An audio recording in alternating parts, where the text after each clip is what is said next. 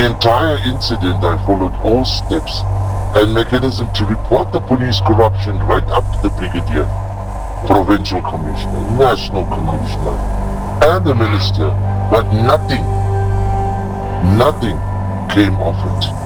I am confident in saying that the SAPS is totally dysfunctional and instead of rooting out the type of corruption, members cover and protect each other, which condones corruption.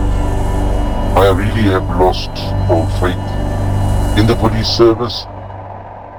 This is Person X, a whistleblower who had a terrifying experience at the hands of the South African Police Service. Short of being violently treated, this whistleblower suffered great losses as a shopkeeper in the province of KwaZulu Natal. Prior to us listening more to Person X's story, let us get a little bit more context on the work that Corruption Watch, as well as other social justice organizations and law enforcement groupings, do to combat police corruption and criminal elements within the police sector.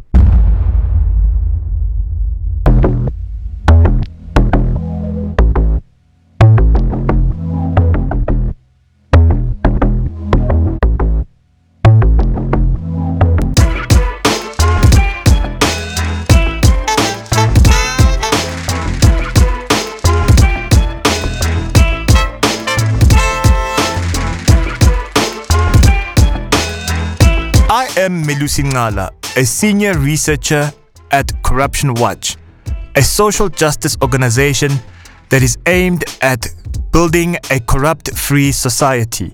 In this edition of the organization's podcast on police corruption, we, being my guests and I, hope to paint a picture of where South Africa stands in relation to graft in the police sector. We will also be looking at efforts that are ongoing in fighting graft and give an account of a whistleblower's experience.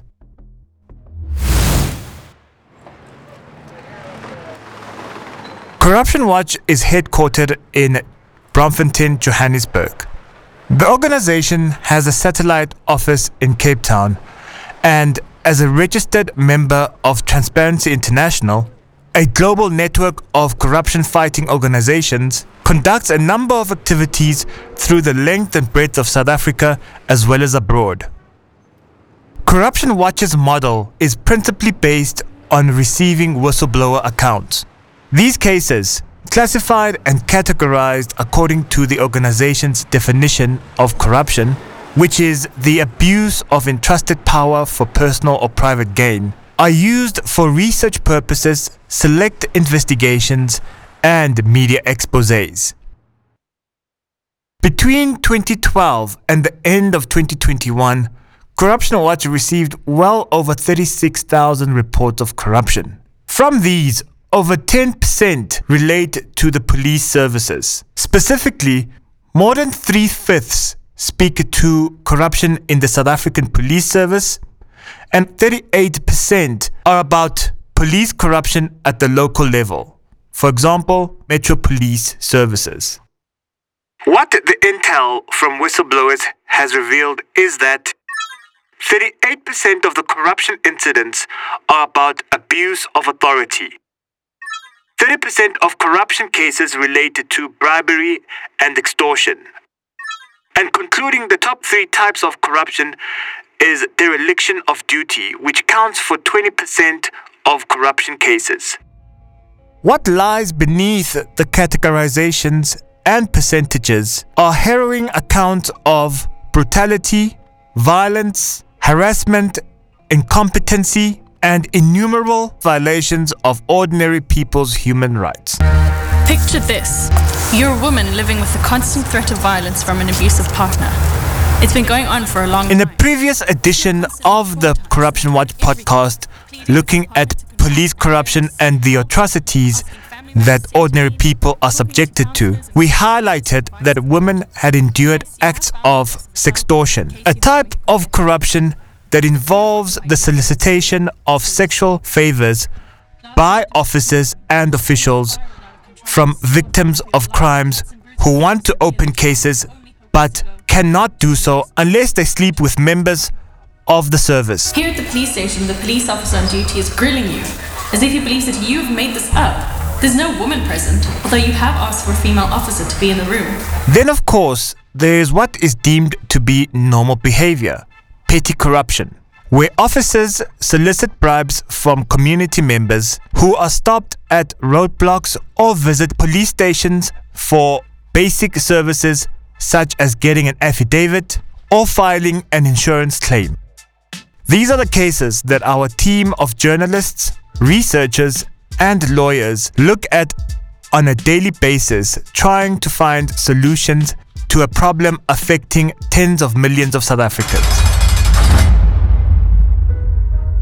Kavisha Pillay, head of stakeholder and campaigns, tells us about one of these innovations based on a Google Impact Challenge that the organization won. The Veza tool was launched in 2021. How it came about was the Corruption Watch team, through a series of roadshows and visiting different communities across the country, came to the realization that investigating police corruption matters is very difficult and trying to hold individual police officers to account may not be the best way to deal with what we understand as a systemic and systematic issue of police corruption within the South African police services. So, what we did was we looked at different approaches to dealing with police corruption in India, in the United States, in Brazil, and even within South Africa. And we came up with something called the Veza tool, which allows users to access information about the police station, such as the budgets and the resources and the personnel. It allows you to report issues of police corruption that's geolocated to the specific spot. For example, if you were in Braamfontein on the Quarter Street and a police officer asked you for a bribe, you can geolocate to that specific point.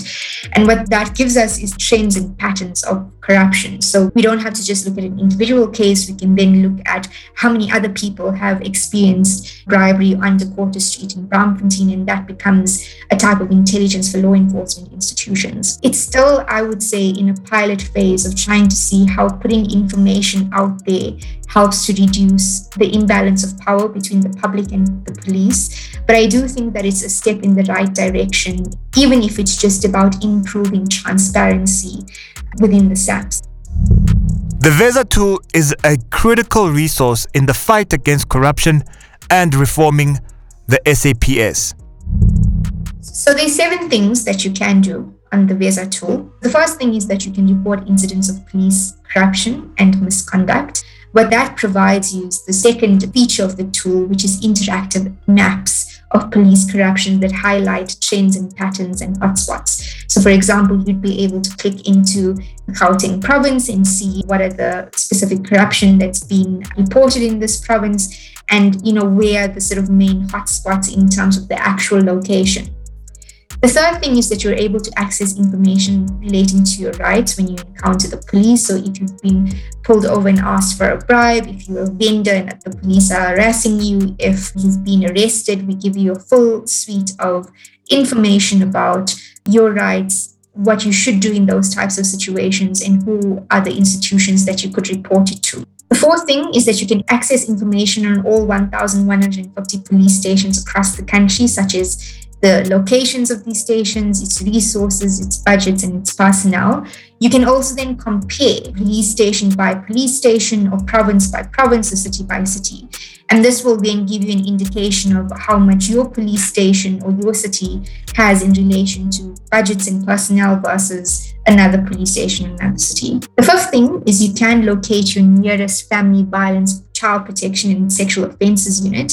These are called FCS units, and they're basically set up for victims of sexual violence or domestic violence.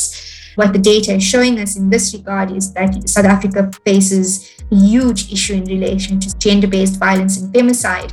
And of the 1,150 police stations in the country, only about 160 of those stations have these FCS units. So our tool locates where these units are which would hopefully be useful to victims of GBV and domestic violence. The sixth thing is you can rate and review your police station based on your personal experiences. So you can rate them on their feedback, on their response time, on their communication, and their assistance. And this is going to help us to understand which are the best and worst performing police stations in the country.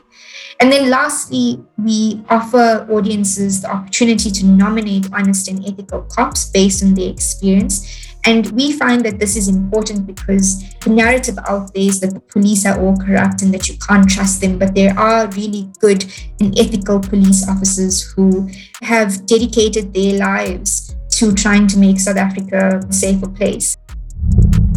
In reading a vast number of the 3,899 police corruption cases, the organization realized that more had to be done in equipping the public with knowledge on how the institution works and how it is supposed to serve and protect communities throughout the country. In the South African context, this is particularly important due to the institution's history dating as far back as the pre 1994 era when the institution operated as a paramilitary force. After the invasion of South Africa in 1652, the settlers established an institution known as the Dutch Watch. It later changed to the Cape Constabulary, which then became the Cape Town Police Force. The name changes and reconceptualizations were as a result of power being ceded to different colonial governments from the mid 1600s to the latter part of the 18th century. By the end of the 19th century, various regions of the country, the Transvaal, the Cape, and Natal, for instance, were under police institutions of their own because the country was governed by different colonialists. We spoke to the Civilian Secretariat for Police Service regarding further context following the Anglo Boer War and the creation of the Afrikaner British state known as the Union of South Africa. My name is Takarane Ramaru. I'm the acting secretary for police service. Pre 1995, we had the police who didn't have any Bill of Rights. If need be, they will use force, uh, even in instances where there was no need to use force, but there has to be a civil discussion where they had to respect people. There wouldn't be such a respect, but people can just be moved around. Listening to this, you cannot help but wonder if this is at the root of the police's problems in South Africa. Gareth Newham, the head of the Justice and Violence Prevention Program at the Institute for Security Studies, intimates as much when he says the ruling party thinks of policing as a technical function. It, being the African National Congress, has mainly been concerned with increasing the number of police officers. The understanding of the police has been limited to really thinking about having large numbers of people that are present everywhere and that that somehow will reduce crime. When rather, in fact, it should be seen as a profession in which it has a very particular organizational culture that you only recruit men and women that have a deep sense of public service, that really understand being a police officer as a vocation. Yet it's been seen as more of a technical function. So, for example, the South African Police Service increased in size from 132,000 people in 2002 to almost 200,000 people in 2012. Then National Commissioner of Police Bheki Cele said, we've been chasing quantity and not quality. Those kinds of issues have really meant that we do not have an organization that is largely trusted by the population and then can have the impact that it should have given its vast resources. It has a budget of almost 100 billion rand annually and it has a staff complement of around 150,000 trained police officials. Yet we still see big increases in murder, robbery, organized crime, corruption, and big declines in public trust in policing. It appears that the government could not dispense with the technocratic thinking because in 2010 or so, it introduced a military styled structure for the institution's ranking system. Ramaru explains how the ranking system works and to whom the police are answerable to. We'll start with the national commissioner. Uh, then you will have what we call the lieutenant generals. Then you will have the major generals. You will have the brigadier. Then it goes down to the colonels, the lieutenant colonels, the captain. Uh, below the captain, you've got the warrant officer. Then you have got the sergeant, and finally the constable, which is the entry level into the police. But in terms of their functional organizations, so you will have the national commissioner, but then under the national commissioner, you are going to have the deputy national commissioners. They are the lieutenant generals, so but uh, is the deputy, they are the deputies to uh, the national commissioner.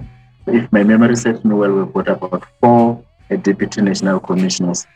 Then supporting the deputy national commissioners, you're going to have what we call the divisional commissioners. If someone is a station commander, that's the title, not the rank, right? Yes, that's the title. It's not the rank. The title basically explains what kind of job this person is doing. Yes. The institution, right, SAPS, who are they answerable to ultimately in accordance with the Constitution of South Africa? It will be the parliament, it will be uh, the minister of police.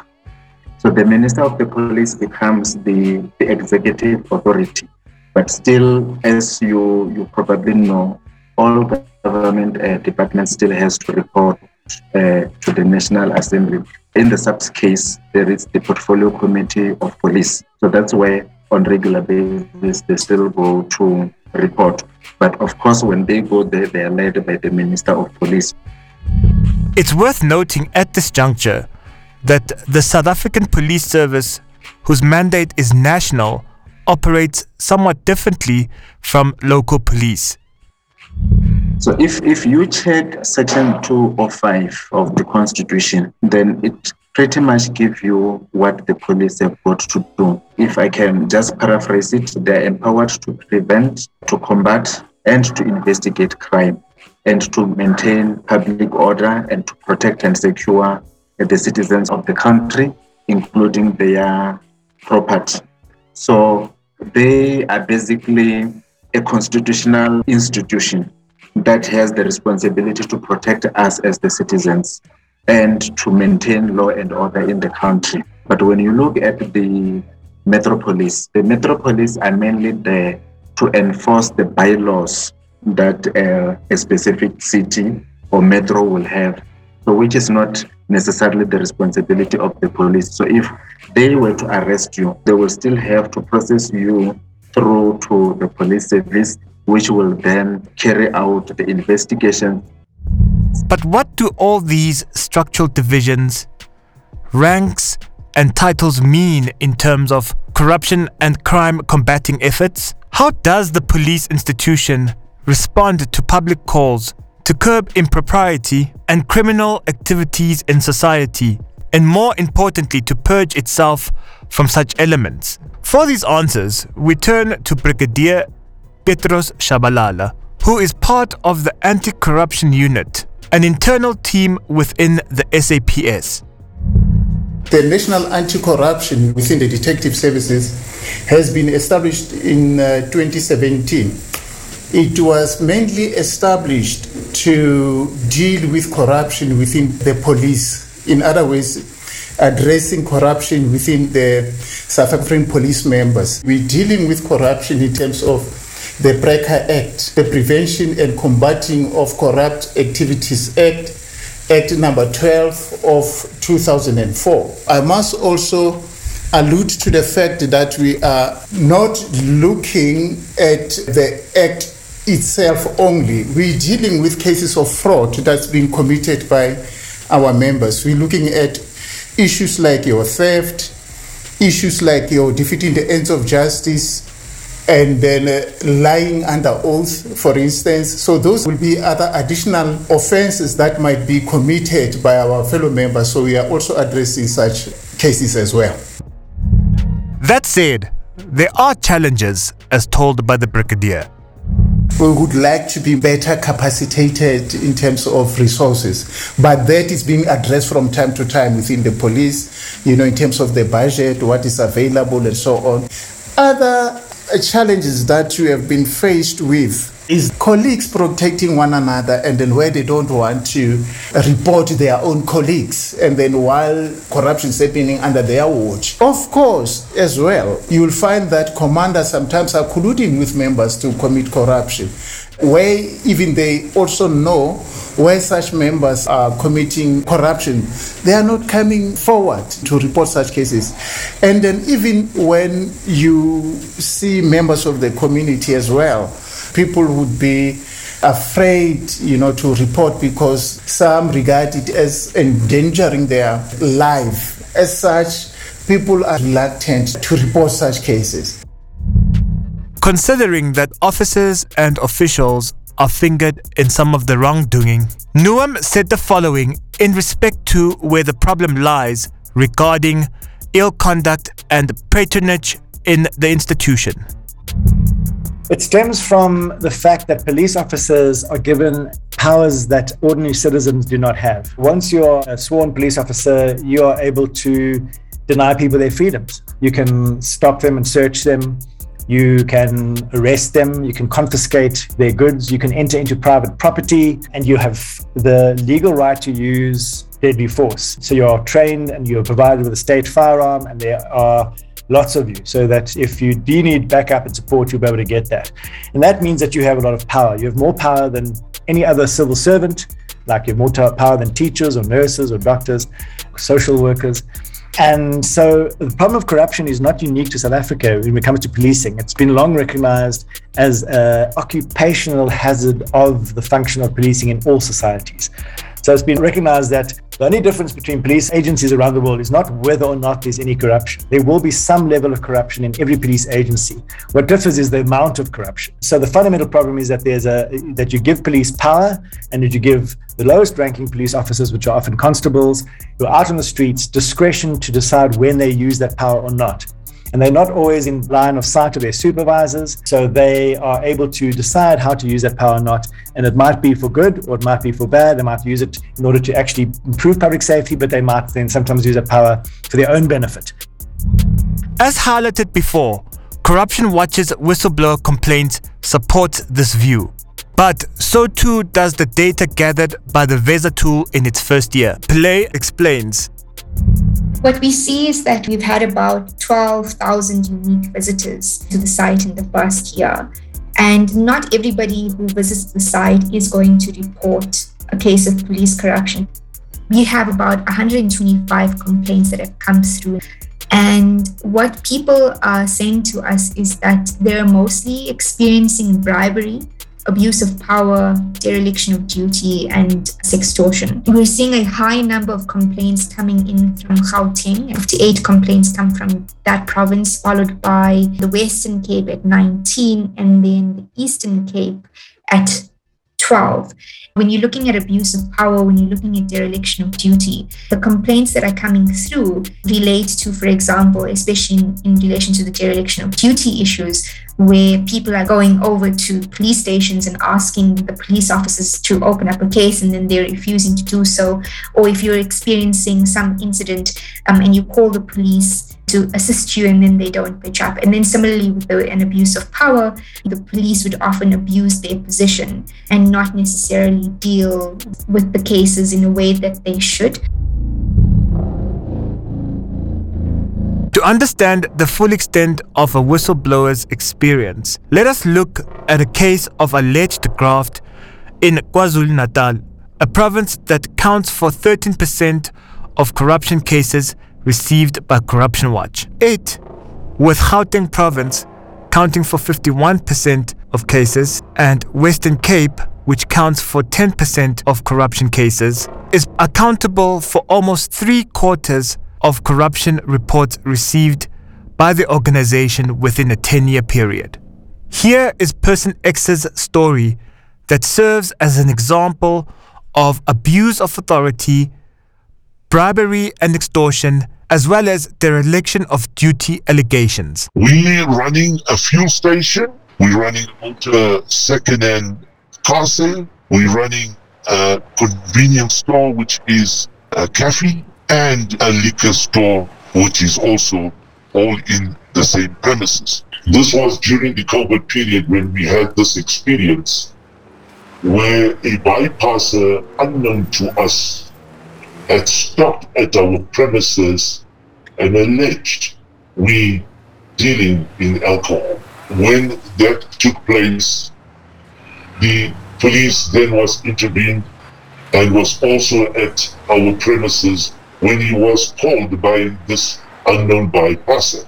So he came along here and uh, interviewed the complainant, and then he also interviewed us here at the premises and has noticed that the allegation that was made was not valid.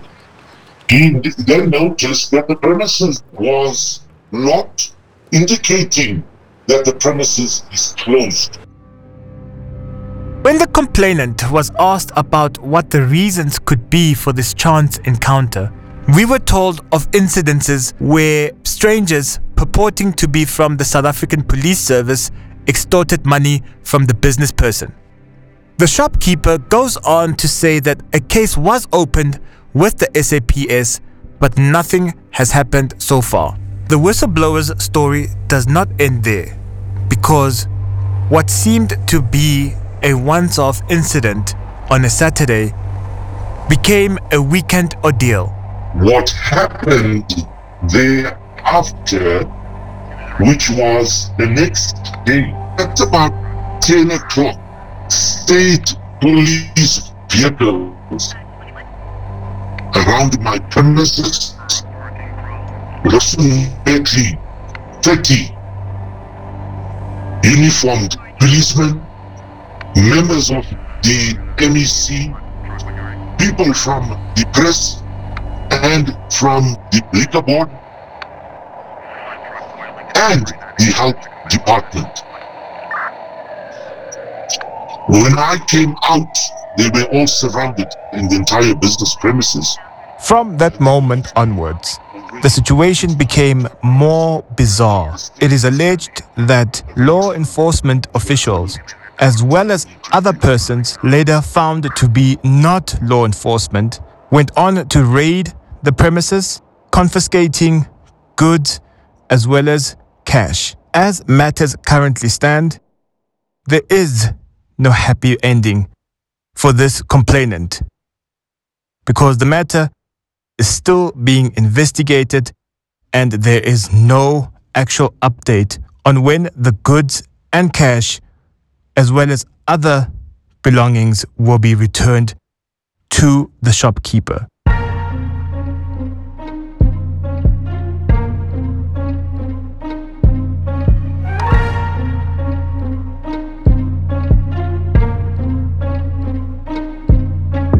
Hearing about this alleged incident, it is unsurprising that there is trepidation with regard to blowing the whistle on officers and officials to whom power has been entrusted.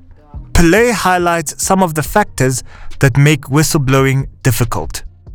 Whistleblowing against the police in particular is quite difficult and problematic. And what we've seen at Corruption Watch is that whistleblowers will come forward with information which is clearly corruption. They would say that there's a police officer who pulled them over and asked them for a bribe, but they don't have the necessary information in comparison to other cases where it makes it easier to follow up on those situations. So, for example, there's rarely a time where a whistleblower will have the name of the police official who requested the bribe. And also because these are cash transactions, it's very difficult to you know, get a paper trail. But also because of the, the power that police have. So you find that even if you know you go into a police station and there's a police officer who doesn't want to open your case unless you pay a bribe, you find that because there's that imbalance of power between the police and the public, ordinary members of the public can sometimes be quite hesitant to report the police because they fear that they may then face additional consequences from the police. That said, when you continue to fight a good fight, you will eventually succeed. For Corruption Watch, Some of these successes are as a result of collaborating with a number of social justice organizations, institutions, and participating in anti corruption fora. We analyze this information and where we can develop internal interventions to deal with the issue, then we do so. But again, because police corruption matters are very difficult to follow through on. So, what we do in some cases is we then partner with bodies that we have relationships with. So, one of those bodies is the South African Police Services. They have an internal anti corruption unit, and we have quite a close working relationship with this unit, um, where we've previously referred matters to the, the internal unit, and they're then able to use their powers to investigate these matters. That is actually our main successes. Community driven complaints that we have got where people are demanding bribes and then they report and then we arrest officers. Since we have been established, I'll just give an estimation. We are arresting, say, for instance, more than 100 police officers per year. It keep on escalating because as we arresting, people are reporting, people are having confidence. But more needs to happen for even greater results. Newham hopes that the politicians and high ranking officials in the police sector will refrain from having a closed dialogue amongst themselves in resolving some of the problems experienced. He says that multiple stakeholders should rather participate in a consultative approach from which a multifaceted strategy could emerge. The one mistake that we hope to avoid moving forward is that the Minister of Police, with his senior management team from the South African Police Service, maybe a few technical advisors, sit in a room and then plan a police reform process. So that it's a closed process that is undertaken mainly by the government, by the police, and maybe some of the oversight agencies like the Civilian Secretariat, Independent Police Investigative Directorate.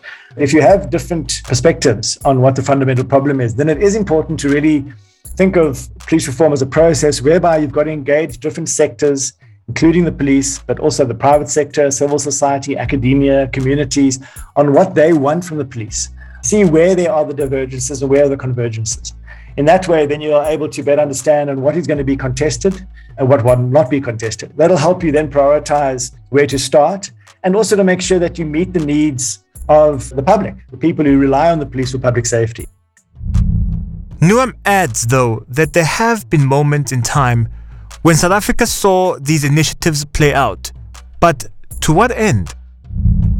The first was to amalgamate the apartheid homeland police forces into a new South African police service with the old South African police force. So basically taking the South African police force and then taking the 10 homeland police forces and amalgamating into one organization that had a clear understanding what the skills were. And then a lot of focus went into training and setting those standards. So in many ways, the initial five years of the police transformation process was seen as quite a successful example of police reform internationally. The governing sort of policy then was the National Crime Prevention Strategy, which was also a very good document in that it recognized that the criminal justice system is only one of a number of pillars in achieving low crime rates and improved public safety. But then from 2000 onwards, when the crime rate started going up and people were starting to feel less safe, they scrapped the national crime prevention strategy and they drafted a national crime combating strategy, which was very police focused. That is when Jackie Selebi was appointed. But even there, there was a lot of focus on human rights. And then Jackie Selebi went, well, let's get more serious. And we start having Operation Crackdowns and more focused big operations. By 2006, you know, even at that point in time, various independent research surveys of leading police stations showed a relatively positive engagement with policing. So people would go to a police station to open a case and they were asked how they found the service. And the majority of people were actually quite satisfied. So I think a lot was done, but most of it was sort of happening on paper. There was a white paper on policing in 1998. And then there was a white paper on policing in 2016. There was a development plan in 2012. There were also commissions of inquiry. So the Khayelitsha Commission of Inquiry, the Marikana Commission of Inquiry. Then in 2018, a, a panel of experts to look at policing and crowd management. So government has done various things. But what seems to have been the shortcoming is that those various initiatives, whether it's a policy document or it's a commission of inquiry, the recommendations have never been implemented properly. In light of Newham's claims, Pillay had the following to state with regards to Corruption Watch's experience with the institution in respect to the Veza tool? Corruption Watch has presented this tool to various government stakeholders. There is always this excitement about technology and innovation, but I wouldn't say that they've embraced it yet. We're still in this process with the South African police services where we have to get information through promotion of access to information requests, PAIA requests, which take a really long time. Whereas, you know, this type of technology should be something that the SAP sees as positive and that they proactively give us this information instead of us constantly having to put in requests for data. We're still on a journey, I guess, with this tool to try and make it as accessible as possible to as many people in the country, but also to win over key officials within the government and for them to sort of see that this tool is actually a resource and would help to improve policing at a systemic level. And it's not just an approach or something that was developed by civil society to antagonize them.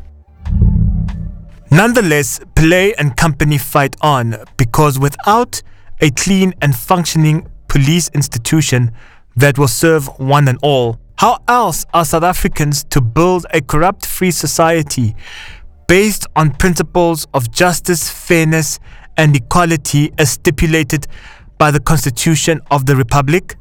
After all, as Ramaru explains, according to the founding document of the democratic dispensation, the police institution must serve all persons. The protection of the citizens rests with the police.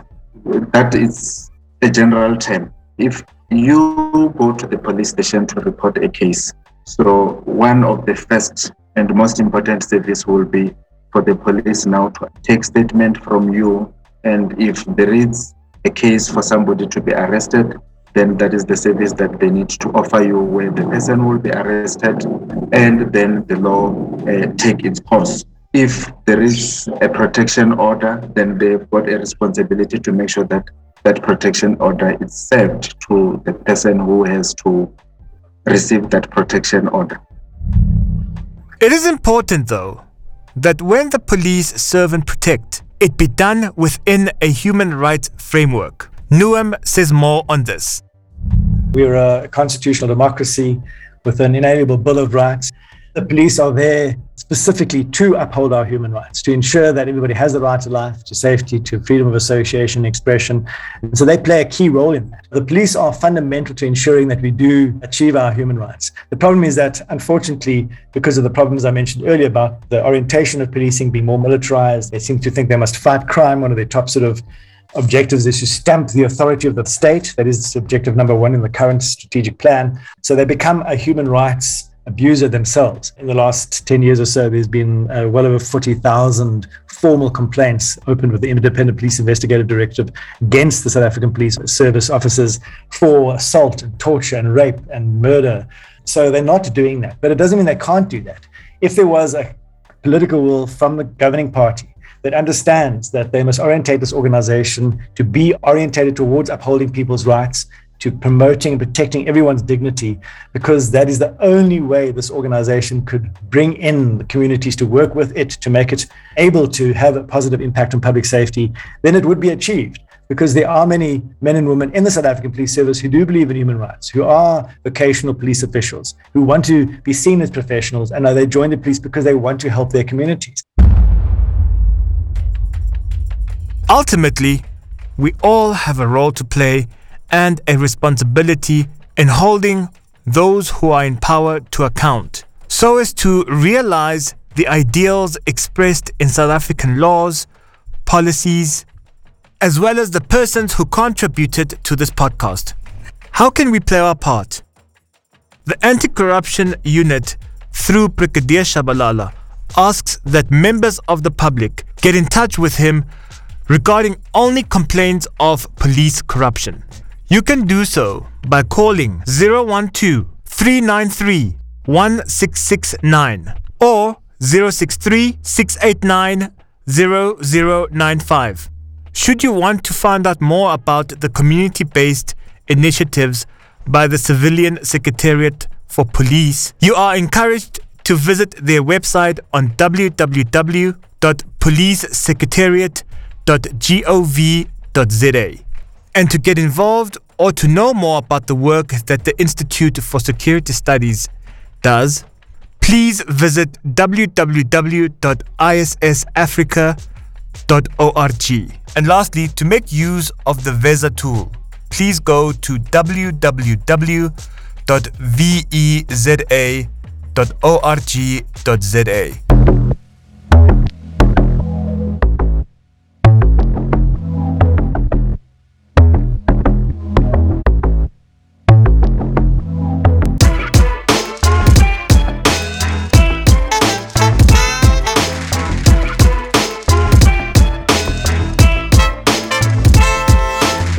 Thank you for joining us on this edition of the Corruption Watch podcast. To report corruption and to check out the organization's projects and campaigns, please visit www.corruptionwatch.org.za. You can email info at corruptionwatch.org.za. You can call 011 242 3900 or you can WhatsApp us at 082 579 5220. Until we meet again. Hashtag my hands are clean.